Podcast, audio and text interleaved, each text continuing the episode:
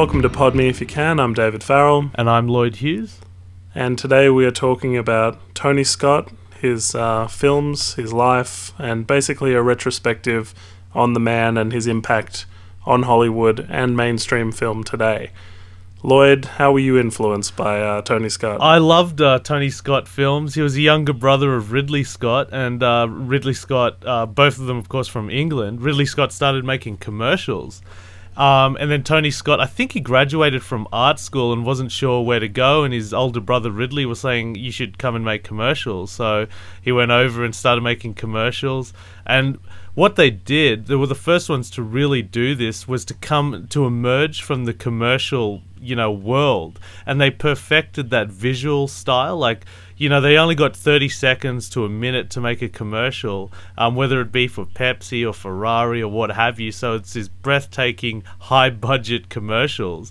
And they just really work that well. Like, you, uh, Tony, uh, even Ridley Scott is very similar to Tony Scott, although, you know, they're arguably very different filmmakers, but that style um, has been, you know, very, you know, similar, I guess. When they um, burst into the Hollywood scene, um, they were coming with massive, you know, um, resumes. You know, uh, um, Tony Scott's first major film was Top Gun, and if you look at that film, every uh, every um, shot in it looks like a Pepsi commercial. And he even said, "Yeah, we just got that down. We just."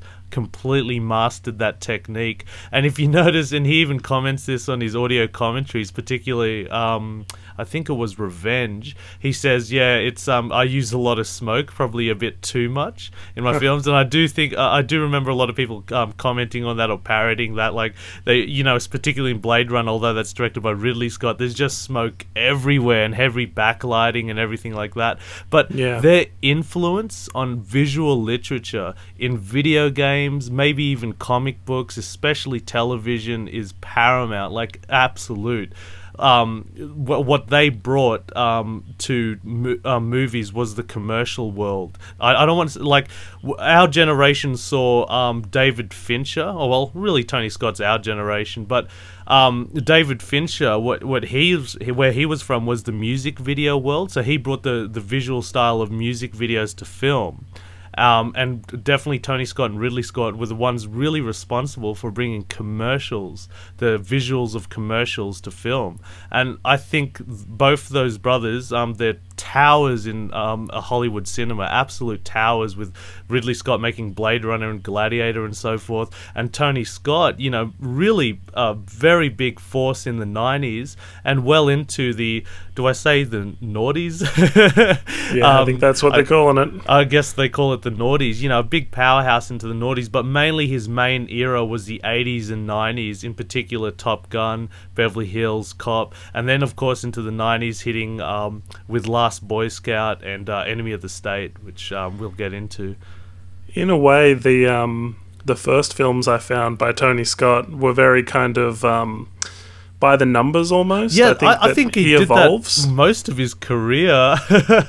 like, No, uh, if you look at Ridley, he really did take, um, I don't know, a more artistic. I don't want to use artistic, but you know, he did. It was a very different sort of path. Although Ridley Scott's films are Hollywood movies, they've they're not as by the numbers as Tony Scott's. They're science fiction, which makes them seem more unique. Yeah, absolutely. But I mean, Tony Scott had to do films. Well, he didn't have to, but he did do films set in reality, and he made films that were realistic. Yeah. Um, so they were they were action films, really. I mean, that was his strength. Yes, no, definitely. Um, Top Gun itself, it's interesting with Top Gun. I think that was his first collaboration with Jerry Bruckheimer. I could be wrong. And But- Don Simpson, I believe so. Yeah.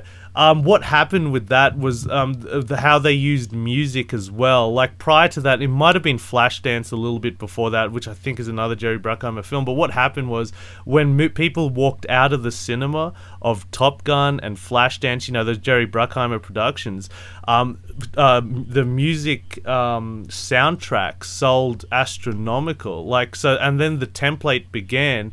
Make sure when you make a movie um, jam pack it with heaps of pop hits. Like you know, um, the famous scene in Top Gun is oh, I can't remember the song. Like Danger Take Zone My is Breath obviously Away? one of them. Um, know, Take My Take Breath Your Away Breath is- Away is that one of Yeah. them? Yeah, um, those were massive hits, and largely responsible for pushing that success was Top Gun. You know, um, uh, so that template was carried well into the '90s, with uh, even now, um, really. Um, you know, and that that was one of the first films responsible for that, the Jerry Bruckheimer and Tony Scott relationship. So that's pretty interesting. Did you like What's Top good- Gun? Yeah, well, Top Gun's really cheesy in retrospect, isn't it? I mean, when you look I at it, loved it when I was young. just to finish your thought, um, Top Top Gun won one Academy Award, and it was for best music, original oh, the best, song, Oh, best original score, sure. and yeah. it was for t- original song for "Take My Breath Away." Oh, which, oh, that was made for Top Gun. But yeah, it proves your point, doesn't it? Oh right, okay. I didn't know. I thought that was a just a big hit. Okay, like a pop song. one of the things I love about Tony Scott films, uh, it's one of the same things I love about Robert Rodriguez films, is that they're financially successful, Mm, and that like Top Gun, we use as exa- as an example, made for 15 million and made over 350 million, which is ridiculous for you know 1986, I Yep. believe, yeah, 86, and probably made half a million kids join the military, didn't it? Yes, absolutely. It was one of the best commercials for the Air Force, for the American Air Force, um, for a long time, for maybe twenty years even.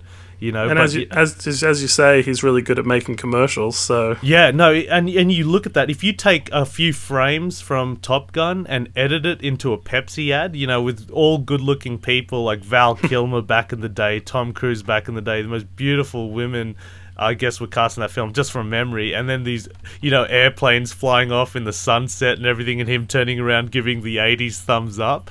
You know what I mean? Like that looks like a, a Pepsi commercial, and it looks Yeah. stunning. It looks a beautiful-looking film. And I mean, the dialogue is so memorable. You know, your ego's writing checks your body can't cash, and the feel the need, the need for speed. Yeah, a lot of people, um, uh, I guess, yeah, as you say, it's very cheesy, but a lot of people put um, the quality of Tony Scott down. Like I've heard a lot of people say, "Oh, Tony Scott's the lesser of Ridley Scott." Maybe that's true, but nevertheless, it takes a lot of skill to produce a Top Gun or a Beverly Hills Cop 2 or anything like that because they weave all those elements, like the visuals and the audio, and then they know how to control it. And to make a commercial success isn't easy. You know, people all say, "Oh, it's just marketing." You know, get a big, massive beautiful looking movie and then just market the hell out of it and you'll make a lot of money. Uh, I don't believe that's true at all. It'd be difficult to continuously pull off successes like and that's that. that's a really good point. He's done it consistently as well. You know, all throughout his career, he's been making hits.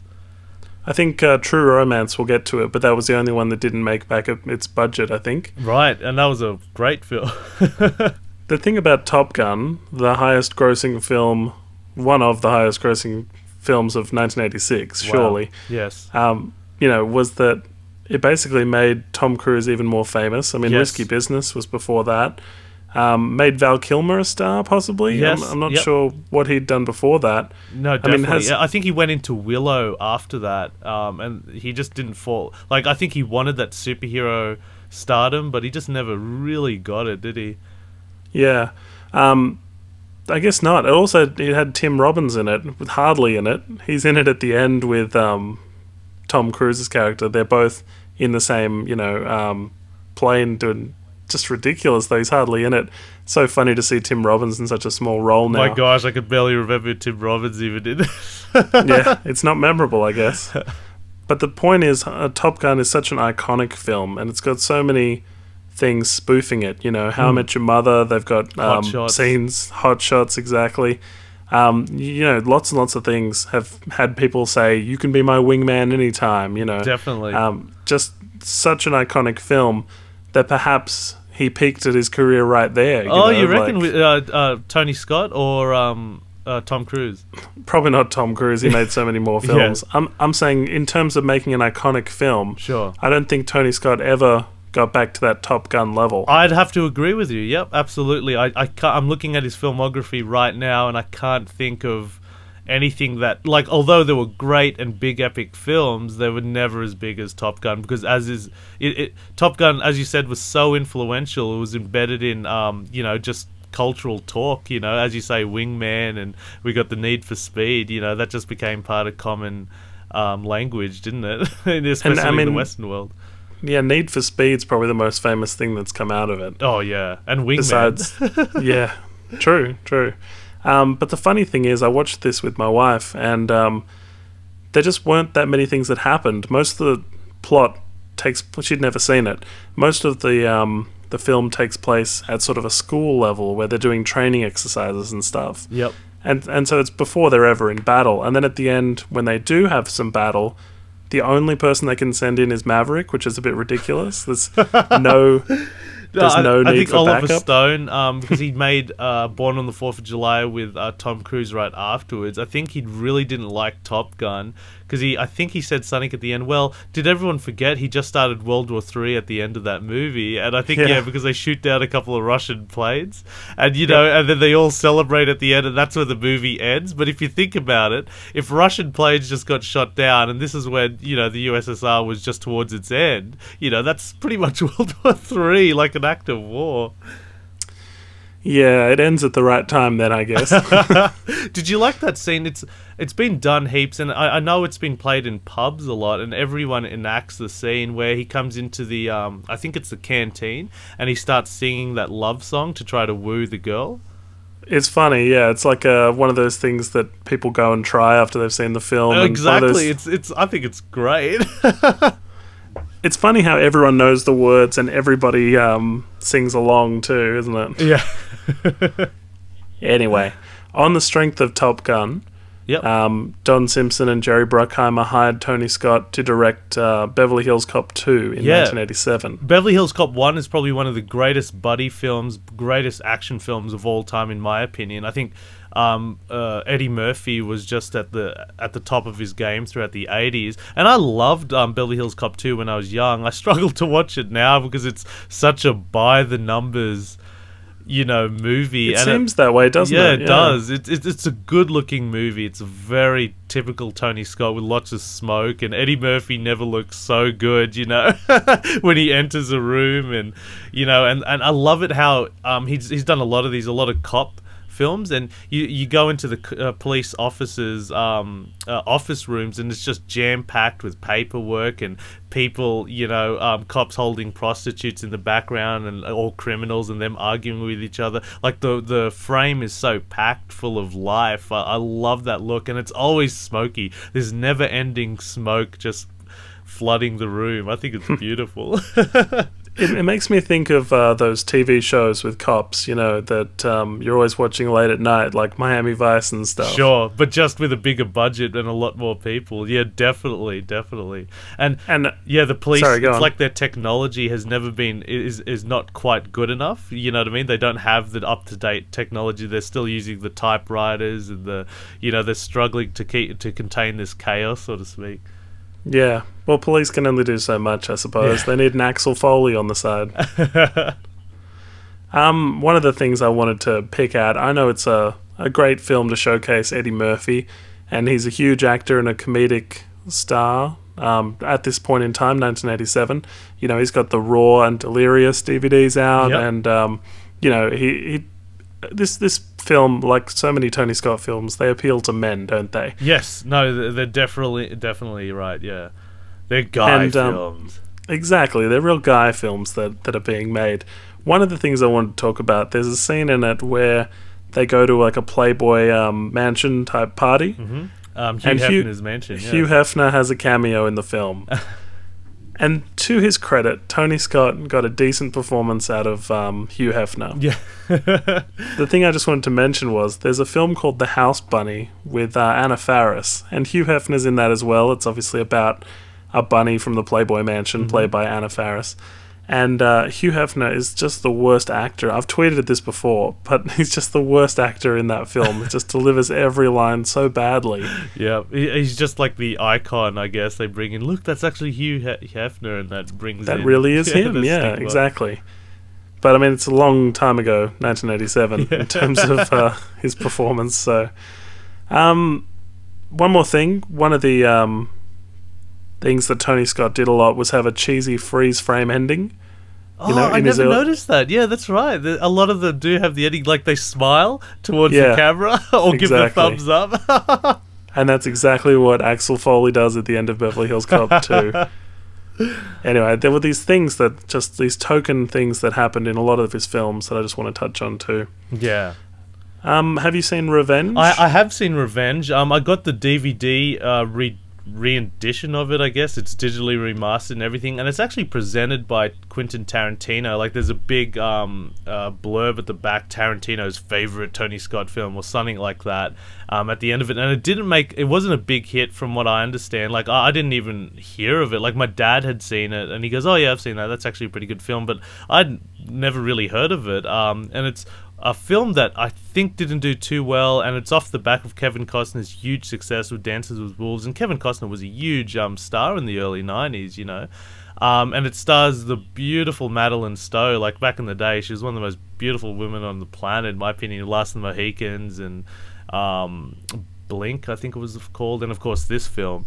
Um, yeah. It is a very beautiful movie and a very, very ugly story. Like it is dark. Like they slash up Madeleine Stowe's face. Um, you know, brutal, brutally. Um, it's all set in Mexico, which is a theme that Tony Scott is a place that Tony Scott keeps going back to in a lot of his later movies, especially. Um, I guess he just, I think he says in his audio commentary he absolutely loves Mexico, which is funny because Mexico is always depicted as a very dangerous place in a lot of his later films. Yes, yes. Um, which we'll get to. But yeah, Revenge is a very ugly movie. Like you get to the end of it, and my friend um, who we've had on the podcast, Grant Hawkins, said it just leaves a very bad taste in your mouth, and that is so true.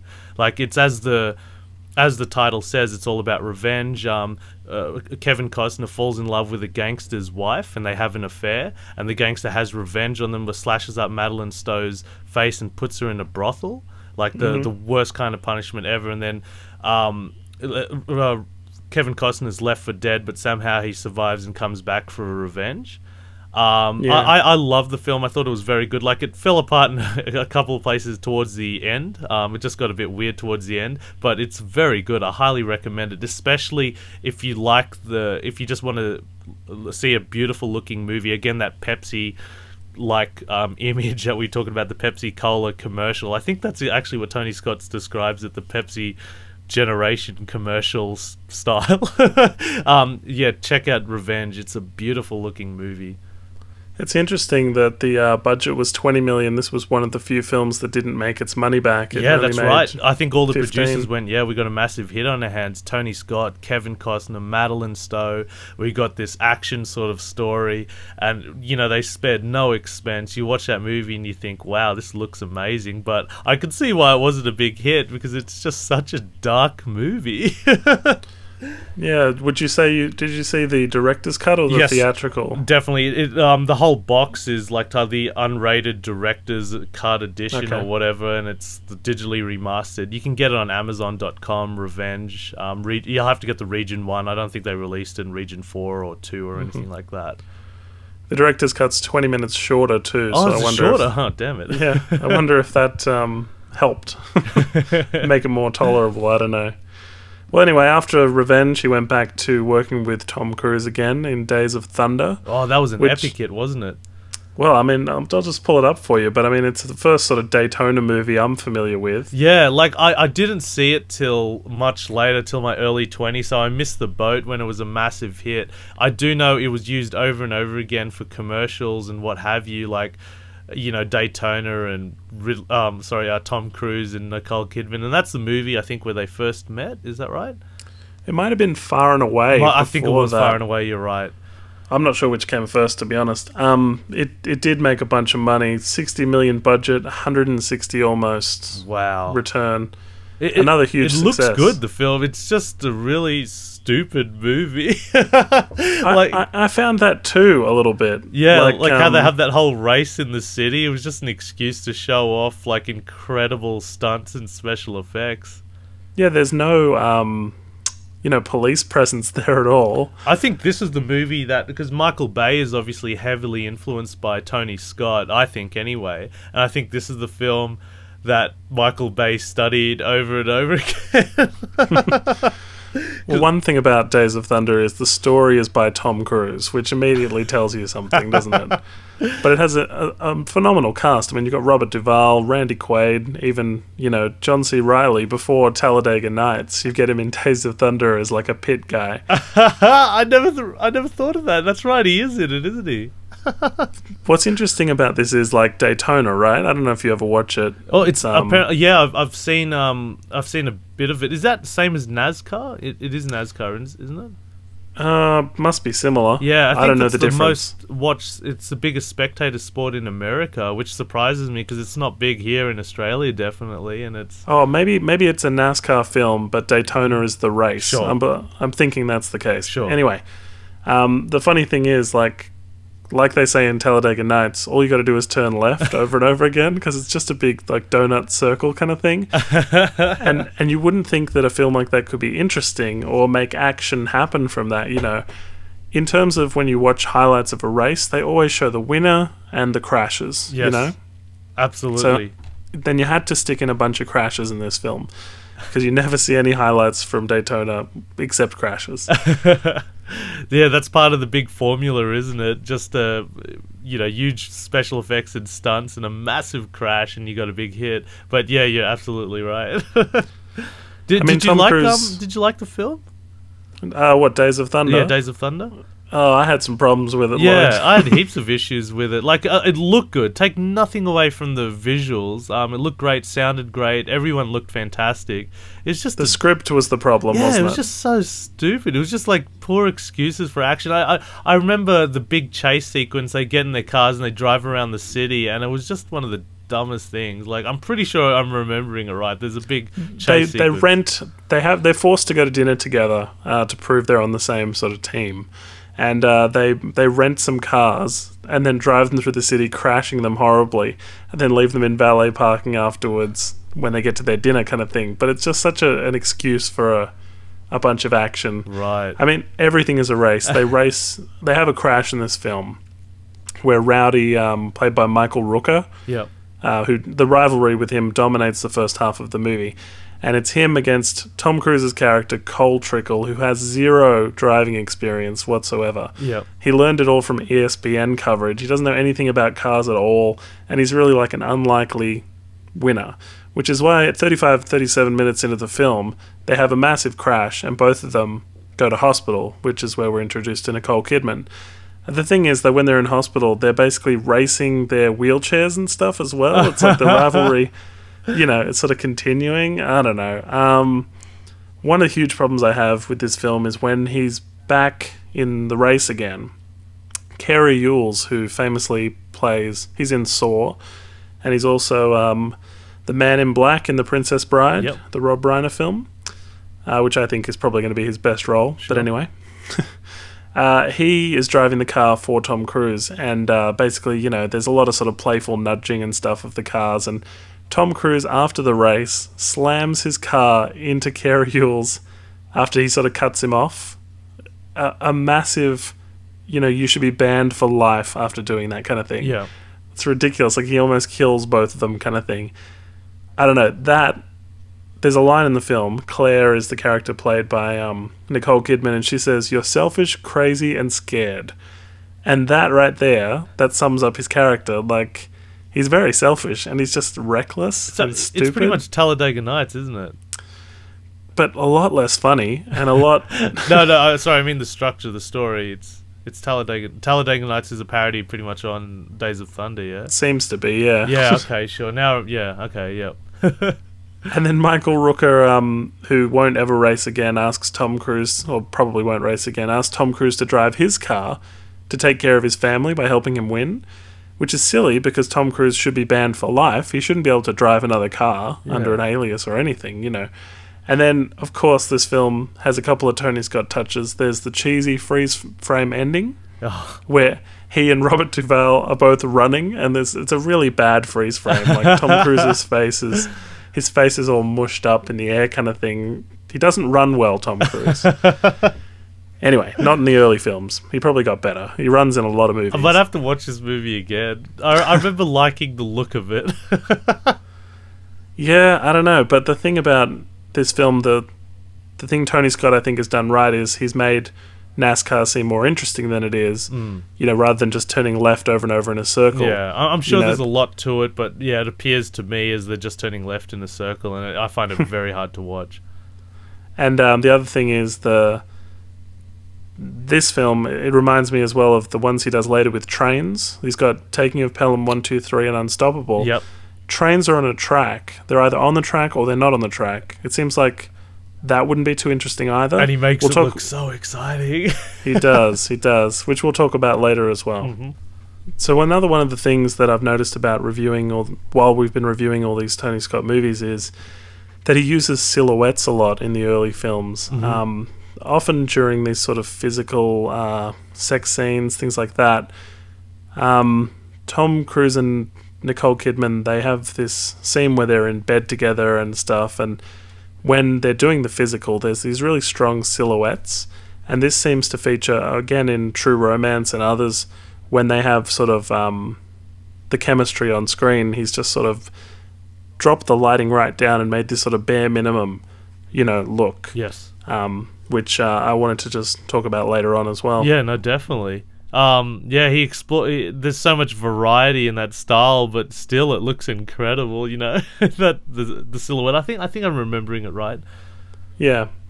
Um, all right, we'll move on to The Last Boy Scout, 1991. So, again, this one was written by somebody famous, Shane Black of Lethal Weapon fame. Yeah, it's, seems- it's a he- film noir, but done in a massive Hollywood style. Yeah, and it's definitely got touches of Lethal Weapon all throughout it. Um, it's uh, Bruce Willis engine sort of Die Hard movie. Like I, I guess it follows that. Um, I guess that scale where a lot of people die hard, you know, excuse the pun, and it's just a lot of action, a lot of violence, but it is essentially a film noir. And you can it's interesting with this film if anyone's going to study Tony Scott's work, you can see Tony Scott ta- pay a lot of um, homage to the film noirs of the 40s like with the blinds and the lights um, streaming through the you know the interiors and especially again sorry to bring it up again but the smoke it's just uh you know a very dark sort of looking movie despite being in color um but it's it's a great action movie. You know it's a very very um very very solid um action movie. Um it's got one of the most frightening scenes i think i've ever seen where they're all playing this football game. It opens with this football game hard. Of course it, of course the football game is raining. And one of the football players um, takes out his gun and starts shooting the other players and gets the ball and goes over the line, you know, and it's just a horrible, horrible scene. Um, it just really scared me. I remember seeing that when I was really young.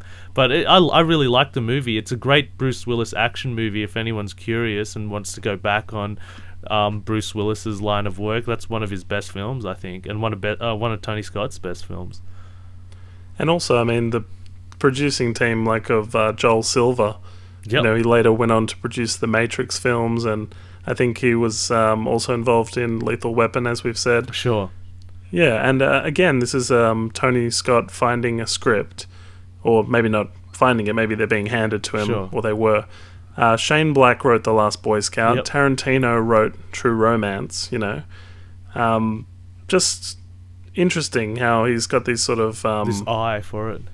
yeah, like he's chosen these up and comers as well. I mean, he sticks like Brad Pitt in um, True Romance, and you know, sort of finds people who. Well, Halle Berry was wasn't she in um, Beverly Hills Cop two? I can't remember if she was. I don't remember it at all. I vaguely remember that she was. Okay. Um, but you know, he seems to have an eye for, you know, stars. I guess. yes, Let's no, call it I absolutely agree. Whoever was his casting agent, or if he had um, full control of that, um, he's yeah, they've definitely got the eye for that talent. Let's jump into uh, True Romance. Yeah, that was written by um, Quentin Tarantino, and I think Tarantino that was one of the two or three scripts he sold when Tarantino was really um, desperate for money. One of them being From Dusk Till Dawn, the other one being Natural Born Killers, and this one, of course, being True Romance. Um, and yeah, um, Tony Scott directed this and made it into you know it's a typical Tarantino sort of movie, like a Bonnie and Clyde, so kind of like Natural Born Killers going through a Mhm. gangster world, and it um, all diverges on this big shootout towards the end. It's a great piece of writing, um, how all the stories collide into that one ending where they have that big you know the climax pretty much. Um, I love this movie. I thought it was fantastic. It's interesting too that I mean, much like Reservoir Dogs has a big sort of shootout ending. Quentin Tarantino's sort of going with a bit of a formula there, but this one is the most autobiographical script he's ever done. I think. Sure. You know, he's working in a comic book store instead of a video store. He's got an imaginary friend, Elvis, played by Val Kilmer. You know, that's sort of crazy interesting. Yeah. Yeah, and all these Sonny Chiba references, you know, going to the movies with him. He's just a lonely guy, you know? Yes, definitely. Samuel Jackson's in one scene, and he gets shot. Yeah, he gets shot. Uh, Brad Pitt, um, and then you've got the great um, uh, Gary Oldman was in it. Yep. Uh, it's fantastic. Uh, yeah, and a whole bunch of others. It's a fantastically star-ridden, populated movie. Go check it out. Um, especially if you're a big fan of Quentin Tarantino, um, and want to see. You know, he didn't direct this. Understand it's his script, but um, it's fantastic, and it looked fantastic as well. They couldn't have gotten a better director, other than, of course, Quentin Tarantino himself, to make this movie. The one scene I vividly remember from this, like that stays with me, is that scene where Gary Oldman is sitting across the table from Christian Slater and he's swinging the light. The, there's a low hanging Yeah. sort of light lampshade, and it's creating this awesome kind of lighting effect. That's um, really well done, I think. Yeah, that was cool, and I love the scene with Christopher Walken. Yeah. and with and Torturing Dennis Hopper. Dennis Oh my gosh, that was so cool how those two just had the you know little banter back and forth before um, Christopher Walken shoots him. Spoilers. um, that was fantastic.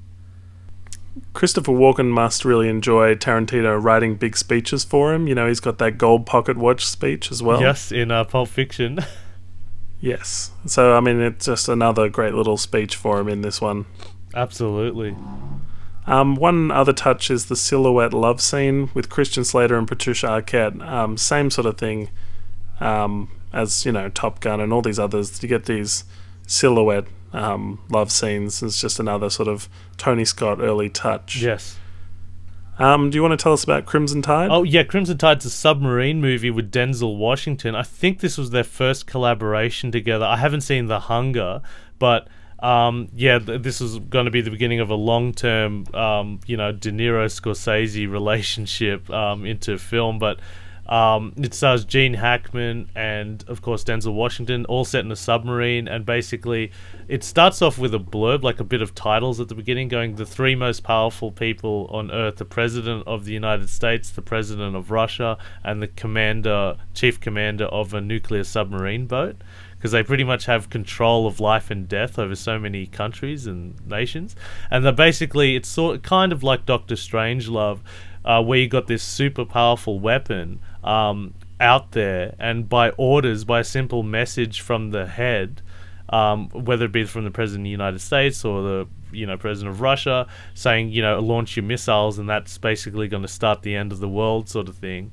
Um, and then this story is about you know the, uh, they get the um, message to send the missiles to start attacking, but then they get another message that's been cut off, so they're not sure if it was a cancellation or to go ahead. And Gene Hackman says no, we have to go ahead and fire. And it's sort of almost like a claustrophobic movie, or pu- like they're trapped in this confined space, and it's almost like this you know strange hierarchies going on um, what's going to happen. It's a thrilling movie really thrilling and brings raises a lot of questions and points and things like that. Of course good prevails. Denzel washington's on the side of good. He says no we have to confirm if we were to launch missiles otherwise we're starting world war three and you know that sort of thing. Whereas dr strangelove by kubrick ends in the more darker way where the you know they they ignore all orders and drop the bomb on russia and that's the start of world war three sort of thing. Have you seen dr strangelove Yeah, yeah, yeah. So it's a similar, uh, very pretty much the exact same story except set in a submarine, and it rather than the guys carrying out their orders like good soldiers, um, Crimson Tide was all about uh, always question authority, and which is it was a strange theme in American um, films. They always have this thing where you got to question the authority. Um, you know what I mean? Like it, they can't always be right, uh, which is very strange because I always picture the American armed forces as the best soldiers. They follow orders no matter what.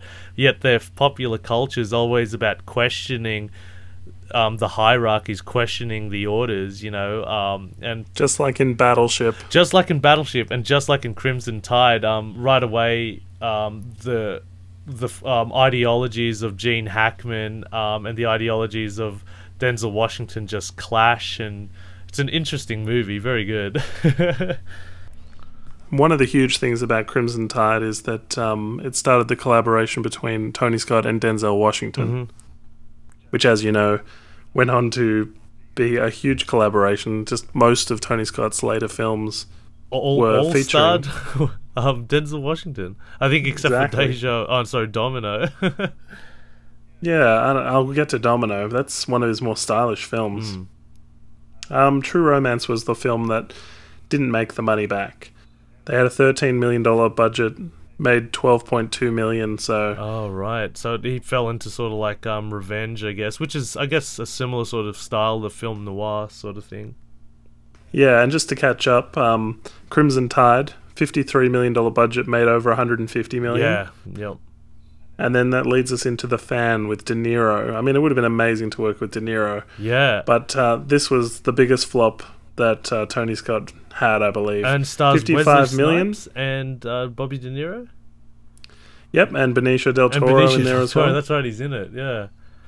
Yeah, fifty-five million dollar budget, eighteen million dollar return. Wow, this film is dark. Not as dark as Revenge, but it is a very dark-looking movie. Like the best way I describe it, it always seems like the sun is setting and it's always red. Like I'm thinking of the movie now, and that's all I can think of is just this red world. Like the sun is always setting, and it's constantly that twilight.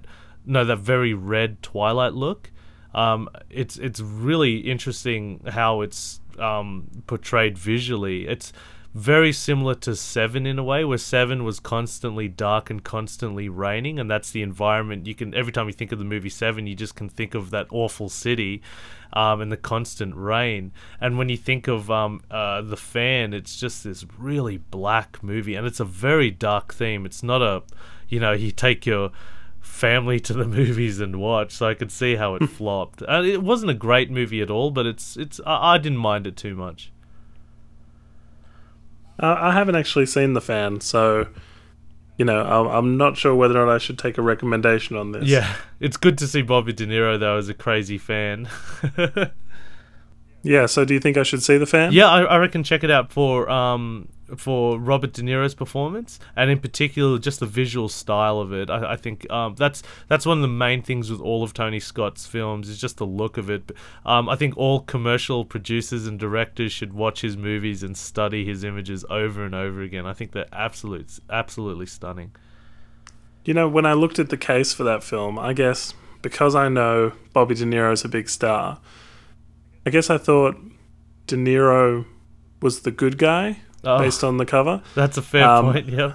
Yeah, and just I wonder if it would have been a better film if De Niro was this aging star and Snipes was the, you know, crazy fan. would that have made it worse? Or I don't know. I think I think playing the antagonist suits Robert De Niro more, but um, just like uh, I guess um, uh, Fear, Cape Fear, um, or something like that. but yeah, you're right. It would have been interesting if they had reversed the roles.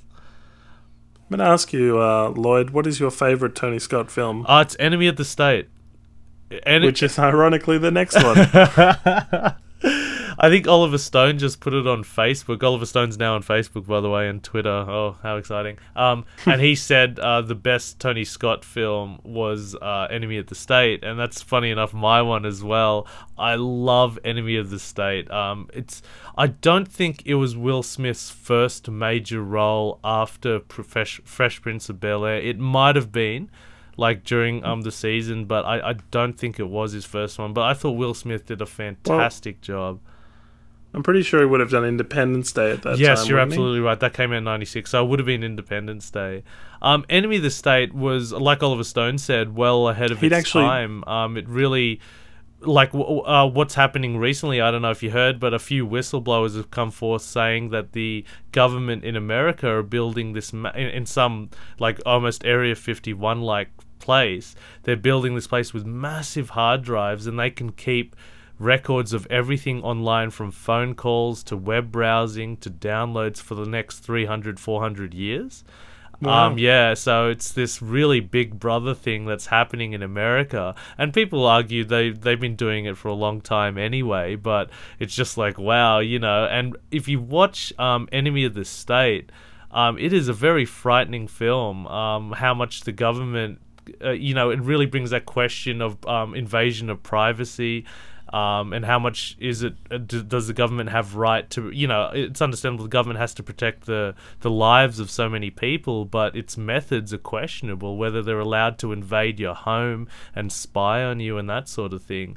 Um, It's a film well before its time, isn't it? Really? Yes, exactly. But the thing I like most about this, and like I say about The Rock, if anyone has seen The Conversation by Francis Ford Coppola, it's one of the best films Francis Ford Coppola ever did. It was right after Godfather 2 with Gene Hackman. wasn't a big hit, but it's gone down as one of Francis Ford Coppola's best movies, an original screenplay. And Gene Hackman Rock, plays. say? Sorry? The Rock, did you say? Oh, and The Rock. Um, yeah, I'll, I'll get to The Rock, but um, in particular, the conversation in the mid '70s by Francis Ford Coppola. And now, what oh, that the film, is about? The Conversation. sorry. Sorry, the film title, The Conversation. The, yeah, the film is titled "The Conversation." yeah, Uh, sorry. no, you're right. I thought you would. Yeah, that was tough to catch. Sorry. You're right. Um, and Gene Hackman plays one of the elite buggers, um, I guess you can say, where they um, embed a microphone in your room and he can hear every conversation you say. And he's one of the best ever at doing this. And the film ends. We're sp- sorry for spoilers, but go check out this movie if you haven't seen it, especially if you're a Godfather fan. The film ends um, with him realizing somebody's been listening to whatever he's been saying, and he thought no one could ever bug him. He's the best in the world at this. And so the film ends with him tearing apart his whole apartment, and he can't find the microphone, and the film just ends. What they, what Tony Scott did was cast Gene Hackman in a very similar role. And if you watch this movie, although the names are very different, it's not the same character, and they make that clear. But the dress code, the way the character acts, is as if what has happened to this character since the end of the conversation. So the film, in a sense, is like a sequel to that character. If you watch Enemy of the State thinking Gene Hackman is playing the same character as he played in the conversation, it is brilliant. And that's why I say The Rock is a very good film if you watch The Rock with the idea that um, Sean Connery is James Bond incarcerated in Alcatraz. Um, one of, like he really tried to bring down America, James Bond. Like the British sent him in there. And if you watch that film thinking Sean Connery is James Bond, and they make that clear, he's not James Bond, he's just an elite British spy. But if you watch that movie with that idea, it is an amazing movie. Same thing with um, Enemy of the State. Another thing with Enemy of the State is how well populated the movie is. It has Jack Black as just one of the um as one of the seconds. It has Seth Green and all the um the like um basically the bad guys are split in three. You got the top government guys played by Jon Voight and a second actor. I think he's a big star himself now. Um, Jon Voight is like the head. He's um, operating the the bad guys mainly. He works for the big government, and then you have the like the army guys. Um, I, I don't know any of the characters' name, but Barry Pepper's in it as well. yeah, Is that who I? I think one of them's him. He was in Saving Private Ryan. He played the sniper. yeah, Barry Pepper. Okay, yeah, sure. He's one of the main. Got phys- Scott Caan, Jake Busey. Yep, Jake Busey. He's one of the main Jason arms. Lee's yep. in it. And then you have the um, nerdy guys who operate the machines, the computers, and you have that's played by Seth Green and Jack Black and so forth. Now every Jamie Kennedy's in there. Yes. Gabriel Byrne. I'm just looking at a cast. Gabriel list. Blunt, yeah, he, he's in there for a bit, but oh my gosh, the each of those faces, um, although they're briefly um, sh- um, shot, like they're not, they they don't have their whole backstory told. They're just given brief scenes for them to say their lines, but it feels like they've had a whole backstory. It feels like wow, they've been doing this for a long time, and it, it like um. I don't know, just the world just seems so well cast and so well populated. When you see them controlling the instruments and making phone calls, it is just so believable. And it's uh, every time I watch that movie, it just fascinates me how that government structure works. You know, it's a, an amazing movie, and there's a great every chase sequence is so well handled. How they how he's running, how Will Smith has to run through this thing, and it, it's like Bourne Identity, where you got this one guy trying to beat out this uh, invincible government, and he's always outwitting it. It is so fun. You know, Bourne Identity obviously borrowed a lot from um, Enemy of the State, especially with how it's shot and how they're trying to communicate through cell phones. He's going through three, he's going through four. You know what I mean? They're trying to hunt him down, and Will Smith is always just one step ahead, or or something like that. You know, he just manages to break through. It's it's an amazing chase sequence. It's so exciting, and just like True Romance, it converges on that one climax at the end, whether it's a big shootout. And this time, I really liked it. I think the critics were really unfair with this film because when this film came out, the critics said, "Oh, it's just a typical action movie. It's really boring." And I'm like, "Are you mad? This film is one of the best." Um, action films directed by Tony Scott often end in a shootout. You've got, um, besides True Romance and this one, there's also um, Beverly Hills Cop 2. The end of that Yes. one's a big shootout. Absolutely. Well, Enemy of the State made made 250 million dollars and uh, was made for 90 million. So Wow. another huge financial success, which is really the thing that impresses me most about Tony Scott's career is these hits. and Just how hit hit. consistently he can do it. Exactly. Um, but it leads leads nicely into my favorite Tony Scott film, which is Spy Game 2001. That's with Robert Redford and um, Brad Pitt as well. Brad Pitt. Wow, cool. Brad Pitt's often been compared to a young Robert Redford, and this is like a really smart political spy thriller, you know? Um, just an awesome script, incredibly memorable, I think, um, and really well sort of shot. It gives this idea that anybody with the right training from Robert Redford's character can become this kind of uh, really observant, amazing spy. And, you know, you can walk into a room and you can scan the entire room for exits, threats, you know.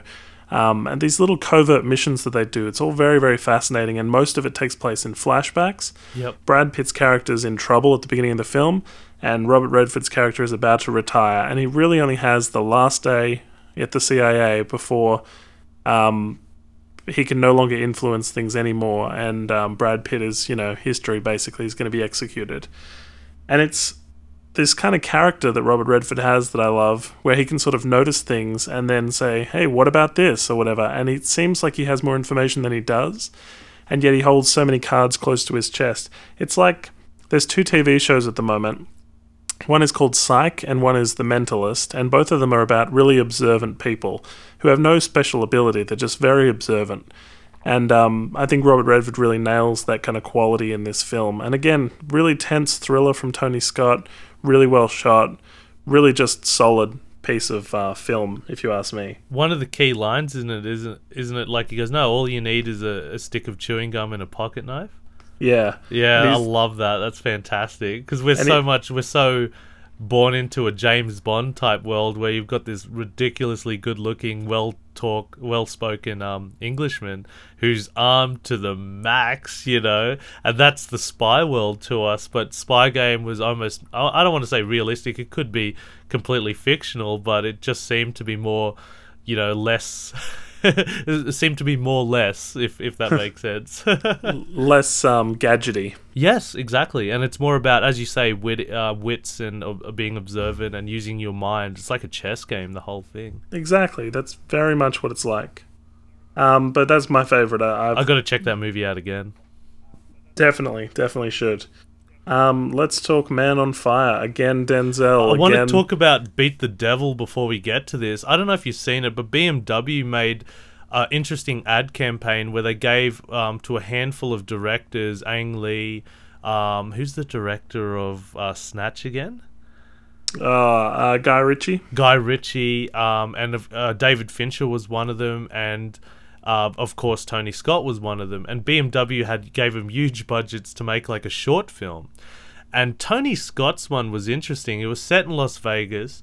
James Brown and um, and every short film has I don't know if you've seen any of these. Every short film has um, Clive Owen in them. Clive Owen's the guy in Spot um, in Sin City, isn't he? Yep, yep. You've shown me one of these. I have, I have heard of them. Yes, um, Clive Owen is the main character. He plays the driver in each of these, and Clive Owen is carrying James Brown with him. And they go up to this hotel room, and they're greeted by Gary Oldman, who is literally the devil. And it's interesting how the devil's portrayed in it, like literally the devil, Satan himself. And James Brown says, "I can't do the splits no more," and it's implied that James Brown sold his soul to the devil to be funky or whatever. and the devil's like, "Oh yeah, um, look." Um, yeah, look, that's a once-off thing. I get your soul now, and then um, James Brown wages him in a drag race between his driver, um, Clive Owen, and the devil. And the devil's like, "You got to be kidding me! I'm going to beat you." So they have this massive drag race out in the desert in um, in Las Vegas, and I think yeah, of course, Clive Owen wins and the devil loses. So James Brown becomes young again, and he can do the splits. Um, so it's a very cool short film. I think it's the best one out of all those short films that was made um, by far. But the style of that, now that's directed by Tony Scott. It had subtitles. The editing was something I've never seen before. Like t- Tony Scott, like I argued with Michael Mann with The Insider. After The Insider, Michael Mann completely changed his visual style and everything. Um, th- th- I think um, Beat the Devil, the short film, was to Tony Scott. Tony Scott experimented heavily with that film, and that became his visual style for the remainder of his life, from Man on Fire all the way to Unstoppable. Um, you got to check it out. It has all these freeze frames, has subtitles, it has um, wicked camera movements, and the colors just seem so much more vibrant. I don't know if you noticed his colors just seem to pop out a lot more. Um, Yeah, go check it out. Uh, Beat the Devil. I'm pretty sure it's all on YouTube. And if you watch Man on Fire, it has a lot of that as well. Star again, um, collaborating with Denzel Washington. It has a lot of that. It has subtitles. It has you know, um, uh, I think explosions happen and they go and rewind and fast forward and so forth. It's, it's Yep. pretty cool. Yeah, that that rewind and fast forward stuff again is really well utilized in like Deja Vu, yes. um, which is later on. Yeah, but, But- Beat the Devil, I think that's where he changed his visual style for the remainder of his life. Did you like Man on Fire? Oh, look, I saw it at the cinema, um, and I remember thinking, oh, that was pretty straightforward kind of action movie. You I thought it was too long. It was. It felt like three and a half hours. 146 minutes. Yeah, oh it was, my gosh! it was ages. Yeah, it was but a cool idea. It was just a simple revenge story. Like this Yep. girl gets kidnapped and he just gets her back from these worst gangsters. And it should have been like Taken. Taken, Yep. in my opinion, is one of the best action films of the last decade. Um, and but Man on Fire seems to stretch out. It just goes on and on. I'm just like, oh, where are we now? but everybody wanted to see it. I mean, it, it was made for 70 million, and it made 130 million. So I mean, it was hugely successful again. yeah. I don't know, and it featured Australian actress uh, Radha Mitchell as the mother. So Oh, okay, sure. that was another good reason to check it out. But Man on Fire, as you say, it should have been a very straightforward action film. Yeah, instead it it's just uh, I don't want to say it's crowded, but it's just long. They just Feels like it should have been cut down a little. yeah, maybe I I, I want to say it, it. It should have been eighty minutes long.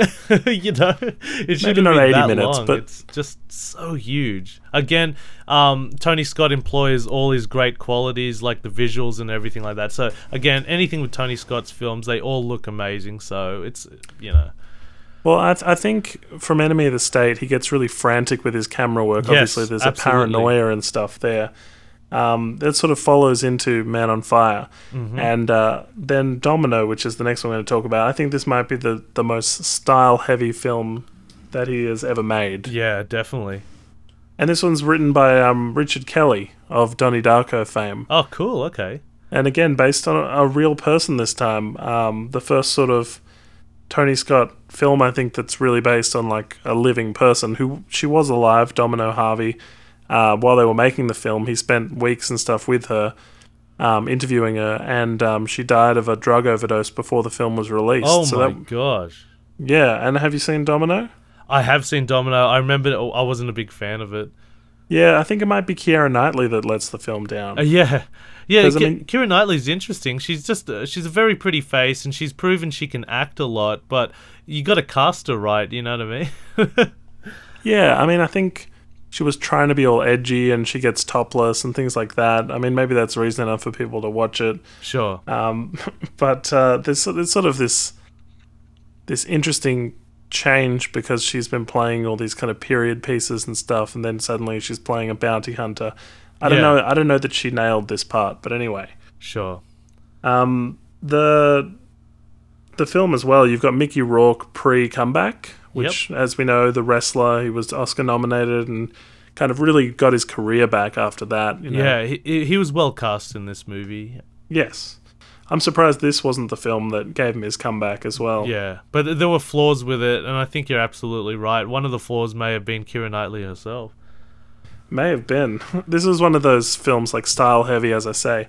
You've got blurring images, text flying across the screen, repetitive dialogue, which I think is what really killed this too. Yeah. Was that there's too much repetition. You're not treating the audience like they're very intelligent. I guess the um, the problem with this film is yeah that it, that it's sort of shaky and full on, and that you know though the lighting is super realistic and gritty, feels like by the end of it you probably have sore eyes Yeah. from just It, it, But- it looks like a music video almost. It does, yeah. And it's hilarious that they kidnap the two guys from 90210, um, Ian Ziering and Brian Austin Green. Yeah, that was probably the best thing about it. And you got a Jerry Springer cameo. Christopher Walken appears again, you know. And again, was this film set in Mexico or wasn't? Was it? Uh, I think they have some scenes in Mexico. Sure. Yeah. I don't think it was set there. I mean, she's kind of privileged and like a Los Angeles kind of, um, what do you call it? Like an heiress almost. Oh, um, okay. So then I'm wrong. I thought um, Mexico was a heavy theme he kept going back to in his later films, but it was just Man on Fire. I thought Domino was set in Mexico. I think True Romance touched on they wanted to escape to Mexico as well. Yeah. There's, I mean, it's you know, it's just in the script though. It's not as if he's written the scripts. Sure. Anyway, um, pretty interesting. Like Domino, I think it's it's it's gonna find its audience one day. Mm. Just not this this time and place. I think. Yeah, maybe just wasn't handled as well as it could have been. And the next film he did, um, he had a bit of a layoff with this one. I think he was making numbers with his brother, Mm-hmm. um, Tony Scott, but he did take it, the taking of Pelham one two three, um, starring John Travolta. Oh, I'm gonna have to jump in there, Lloyd. Yeah. I believe he did Deja Vu. Deja Vu. What's Deja Vu? Deja Vu is uh, another Denzel film, you'd be surprised, that features a, a much chubbier Val Kilmer. um, Oh, is that the time one? a time travel one, yeah. oh, but this would have been right up your alley. it was, yeah. that that no, was a Tony Scott film. yes, it was. Oh, it was too, wasn't it? Oh my god. And you know what's what's the best thing about this film is that it's Jim Caviezel. Um, spoilers just ahead of time for uh, Deja Vu, and uh, Jim Caviezel plays the villain character who they're pursuing across time, really. and he's like a religious zealot, isn't he? Yeah, but the thing is, he'd recently done The Passion of the Christ. Oh, he did too. I remember thinking that as well. and this was his this was his big relaunch really i mean you sort of see him as jesus from the passion of the christ and then suddenly he's playing this crazy nut who on um, i think it's around mardi gras or something does this huge terrorist act and destroys this boat at the beginning of the film and then denzel works with this secret division headed up by kind of uh, val kilmer and others and they're basically um, they can rewind kind of time it kind of folds back onto itself and they can Yeah. look back into what has happened and they need his eyes you know to to see whatever's out of place and then eventually throughout the film course of the film they send him back and he has the ability to change things which is just crazy you know in a way that it doesn't sort of kill him and, and everything like that but um very interesting film i did you really like it? I did really enjoy it at the time, but I just don't think it's I, I the didn't understand film. the science behind it. How he was able to No. go back in time, and he's in virtual reality. Then he's physically there. I, I didn't Yeah. quite understand any of that. It was a little bit like in um, The Dark Knight, right? How uh, towards the end, Batman has the mobile phone device kind of thing where Yeah. you can you can see every kind of sound wave and whatever, so you can hear everyone's conversations, and it's very similar because they can kind of just use whatever satellite devices and stuff, and they can bounce through walls and stuff. I mean, it was just very convenient the way that it was handled. It seemed Yeah. impossible, impossibly impossible. Yeah, it's like they had this invincible tool the whole time, and it's just like okay, it was very well done. Like, but I just struggled to understand the science behind it. I'm like, okay, so he can travel back in time, but he can't. But he can see, you know, that sort of thing. I was in, in yeah. I'm just pretty dumb with those things. Well, it made a ton of money. 75 million was the budget, 180 plus was Wow. uh, the return. Again, produced by Jerry Bruckheimer. The writers were the two guys behind uh, Pirates of the Caribbean. sure. And, um, you know, just a really, like, solid little film, I think. Yeah. Um, really well done, uh, well made, as you say, but um, it was the science, I think, that, that kills it. Yep. And the way he, he falls in love with this girl, only watching her kind of Yeah. thing, you know, like, and it's a little bit perverted. Yeah, I was bit- about to say, wow, that's a bit creepy. yeah, and there's like scenes where she's changing. or she's getting in the shower and stuff, and they're still sort of watching, and you know, there's he feels kind of bad about it, but it's a very, very strange way for him to fall in love with her. Sure. Yeah, but um, again, as I said, I enjoyed it the first time I saw it, and then I just don't think it it holds up well on repeat viewing. Sure. Sure. Now we're up to taking a Pelham one, two, three. Yeah, I did not like this movie. Um, I love the original with uh, Robert Shaw and everything. It had a great sense of humor, and this one, um, it's a remake, mind you, taken to Pelham One Two Three. Very similar story. A guy hijacks this money train, um, and I think it would have been a better movie had the bad guy just got away. It was just so by the numbers. He gets caught and everything. I just, oh, it's just stupid. Do you know what? Do you know what Roger Ebert said about this film? What did he say? He said, "There's not much wrong with Tony Scott's The Taking of Pelham One, Two, Three, except that there's not too much really right about it." just- it was just by the numbers. Yeah. Yeah. Well, I mean, the opening title sequence tells you the kind of film you're in for. You got that Jay Z song playing, Yep. and shots galore that just flying around. You know, this kind of frantic shooting style that Tony Scott has morphed into. He's evolved over these films. Yes, no, definitely. Enemy of the State was a big turning point, I think. Yes. And then, like, but by the time you get to Domino, he's doing too much. There's Yeah. far too much going on, too many everything. It's just so many layers. If you look at like a Final Cut, like editing, um, how you get the sound and the vision layers, there would have been so many different effects and blurs and everything on writing, everything just flying on the top of each other. The problem I have with taking of Pelham One Two Three, as we say, it's very solidly shot. The camera almost never stops moving. Mhm. It's essentially a terrorist film. Yep. He doesn't say he's a Set in New. York, so I guess the bad guy can never get away. Yeah. Well, it seems like a really dumb plan. He traps himself in a tunnel and he's got a bunch of hostages. It seems like how you get out of this tunnel, you know? Like it seems yeah. I'm in this barrel. Don't shoot in this barrel, you know, kind of thing. And just I don't know, immediately I didn't relate to this at all. Did and, you like um, um uh what's his name John Travolta's performance in it?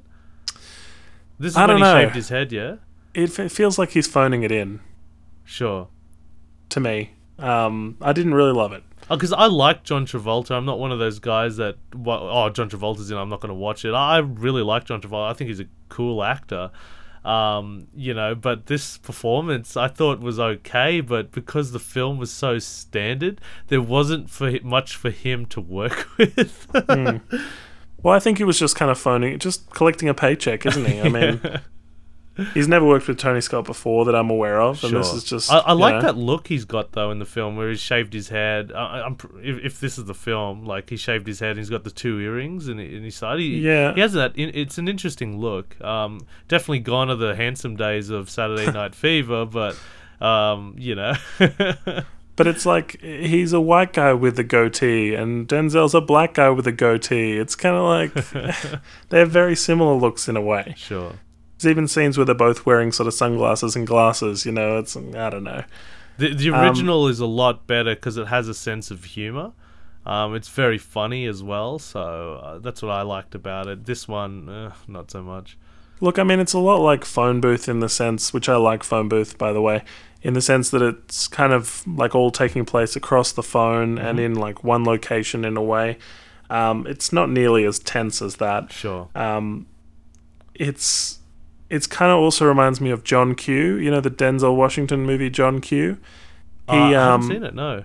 he uh, he's playing a father whose son is dying and um, he needs a new heart, like a heart transplant, and uh, they can't get on the donors list, and they have to keep making payments, and they're losing their home and everything. They're really poor, and he takes a gun and he basically um, locks off the emergency unit and uh, wants a heart for his son and he's just sort of he's got a real sort of good message kind of you know he's a father trying to save his son he exhausts every option and then kind of you know is the last thing he can do and uh, it's a really interesting little film james spader's in it as the doctor oh sorry james woods is in it as um, the doctor who is Cool, right. going to perform the heart stuff um, just like it's the opposite here though like he's playing the kind of negotiator rather than the person with the gun Sure. um, and I think he was much better in John Q and much more likable um, kind of guy. It seems very sort of dorky here, and I don't know.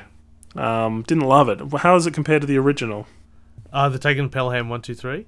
Yes. I, I- guess it's just the humor. Um, uh, Robert Shaw was a very good bad guy. Um, I'm pretty sure it's Robert Shaw if I'm pronouncing the name correctly. But it, it was thrilling. Um, it's the exact same thing. They hijack, you know, high money train uh, under New York.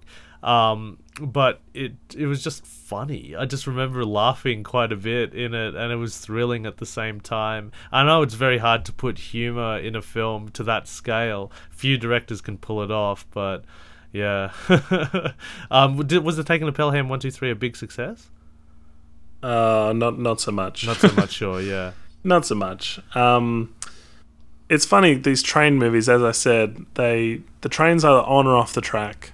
You know, Yep. like how dangerous is that? You know, you know exactly where the train is going, sort of thing. I keep thinking of Money Train for some reason. Every time I think of taking a Pelham one two three with Woody Woody Harrelson and Wesley Snipes. yeah. Yeah, I just keep thinking of that in New York and the you know this train.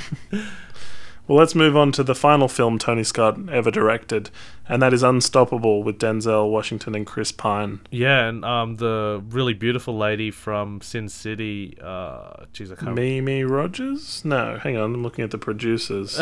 Rosario Dawson. Rosario Dawson, of course. Yeah, she's um she's in it as well. Uh yeah, like I, I watched this with my dad and my mum. Um, we watched this all together. Um, and yeah, it was a lot typical Hollywood by the numbers movie. Like almost like it was like an uh, you know the script was written in the eighties. You know, in a Um, way, it's a shame that it's his final film because it is, as you say, it's. I went in with pretty low expectations, and it was entertaining enough. I watched it at the cinema, and uh, much better on the big screen, I'm sure. sure. Um, but like I say, it's restricted to tracks. How dangerous can trains be? And a couple of trains come really, really quickly, and there's, you know, some some crashes and stuff. But it's not the film that Tony Scott will be remembered for. No, definitely not. It was, it was. Um, I guess you could take your. Fa- it's a very safe film. You could take your family to it. You know the good guys are going to prevail. The enemy in this film maybe is the corporate, like for making bad decisions, but it's really an uh, how humans get together and or how the. Um, you know, crews get together or people get together to overcome some sort of um, disaster that's impending. Um, Yeah. and that's all it is. But it's still very exciting, and it's it's all about trains. You know, um, chasing gets a train, as Dave says, but it's still exciting because it's done by Tony Scott. So I guess that's a big feat. but Yeah. there's not much to say on this movie, is there? It's kind of dumb. It's kind of a dumb uh, way they accidentally let the I know. go. I was just like, "Are you serious?" It could And happen. like a lot of uh, big accidents happen to the most ridiculous things, but yeah, it was so dumb. It was just like, "Oh, just hurry up, run, and get into it." Yeah, I'm surprised that like Ethan Suplee, the guy from My Name Is Earl, agreed to be in this because it sort of feels like it's damaging to his brand. But anyway, Well, Um, looking back over all of Tony Scott's um, body of work, he's a huge um, uh, proponent from the 80s into the 90s and into the noughties. I hate saying noughties, mind you. Um, I, I I have to always ha- I just have to see that every time I look at Tony Scott. Surely it's in his head that how did he go with his relationship with his brother? Was it a very competitive relationship? Like they've always had the Scott Free Productions, so I'm assuming it was a healthy relationship throughout the whole thing. But surely somewhere at the back of their minds, they're comparing each other. Like, does Tony Scott know he's not as good as his brother, or I don't know?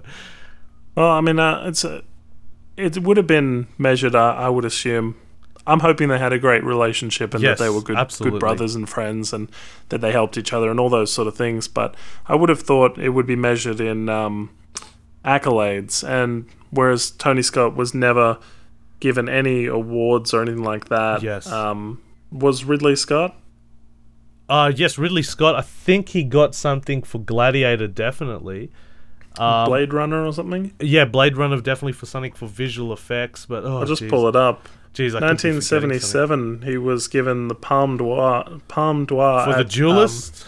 yeah, at Yeah. uh, Cannes. that was his first film, and then he did Alien, which is one of the most uh, influential science fiction um, films of all time, or one of the most influential horror films of all time. Um, and uh, Academy yeah. Awards, he was nominated for Thelma and Louise, Gladiator, and Black Hawk Down for Best Director. wow. Golden Globes, similar. American Gangster, he was nominated for Best Director. I mean, he's Yeah, Obviously been invited to all the big level. It's an amazing story. These two brothers coming over the pond, over to uh, Hollywood, and just dominating the industry so much. Like they are the huge powerhouse in the American Hollywood system, and they were both so consistently, as you said, very good at producing hits. Like both of them are, and they're you know colossal titans giants in the in the system. Um they should they can look back on their career and be very proud of what they did. I think tony scott leaves us with a great body of work. I'm really disappointed to hear people insult him like because they compare him to his brother or he's he's the one with no talent. I'm like are you kidding me? Like ridley scott is great. Like no doubt he's one of the greatest british directors of all time but that doesn't mean tony scott is bad like as dave said he made consistently big hits all throughout his career you know it's just a different direction. As I said at the beginning, there was sci-fi for Ridley Scott, and Tony Scott is an action director. Yeah, and but compare him to Michael Bay. I, I I'd put Tony Scott. Well, although I love The Rock, and that was directed by Michael Bay. Um, I think Tony Scott's on a completely different level. You know, um, and they're both you know as you say action directors, but Tony Scott at least has character, has you know arcs and stories and structures. You know. Well, uh, Tony Scott's going to live on through his work. Um, I think we've taken some time out and appreciated it. And uh, if you guys haven't seen any of those films, obviously we've got quite a few recommendations in there, and it'd be a, a great thing if um, you could enjoy a few of those in your own time. And though he may be the most iconic from Top Gun, as I've said, Spy Game's my favorite. Lloyd's was uh, Enemy of the State. Yep. Um, also strong is Deja Vu if you've never seen it before. And um, enjoyed Jim's Jim Caviezel's performance in that, Robert De Niro's performance in The Fan. He was a director who could really get performances out of people. Yep. Definitely. Uh, next time on the podcast, we'll be discussing the science fiction film Looper. So uh, get along to a cinema and check that one out. And um, yeah, that's it for Pod Me If You Can for this week. Thanks, guys. All the best.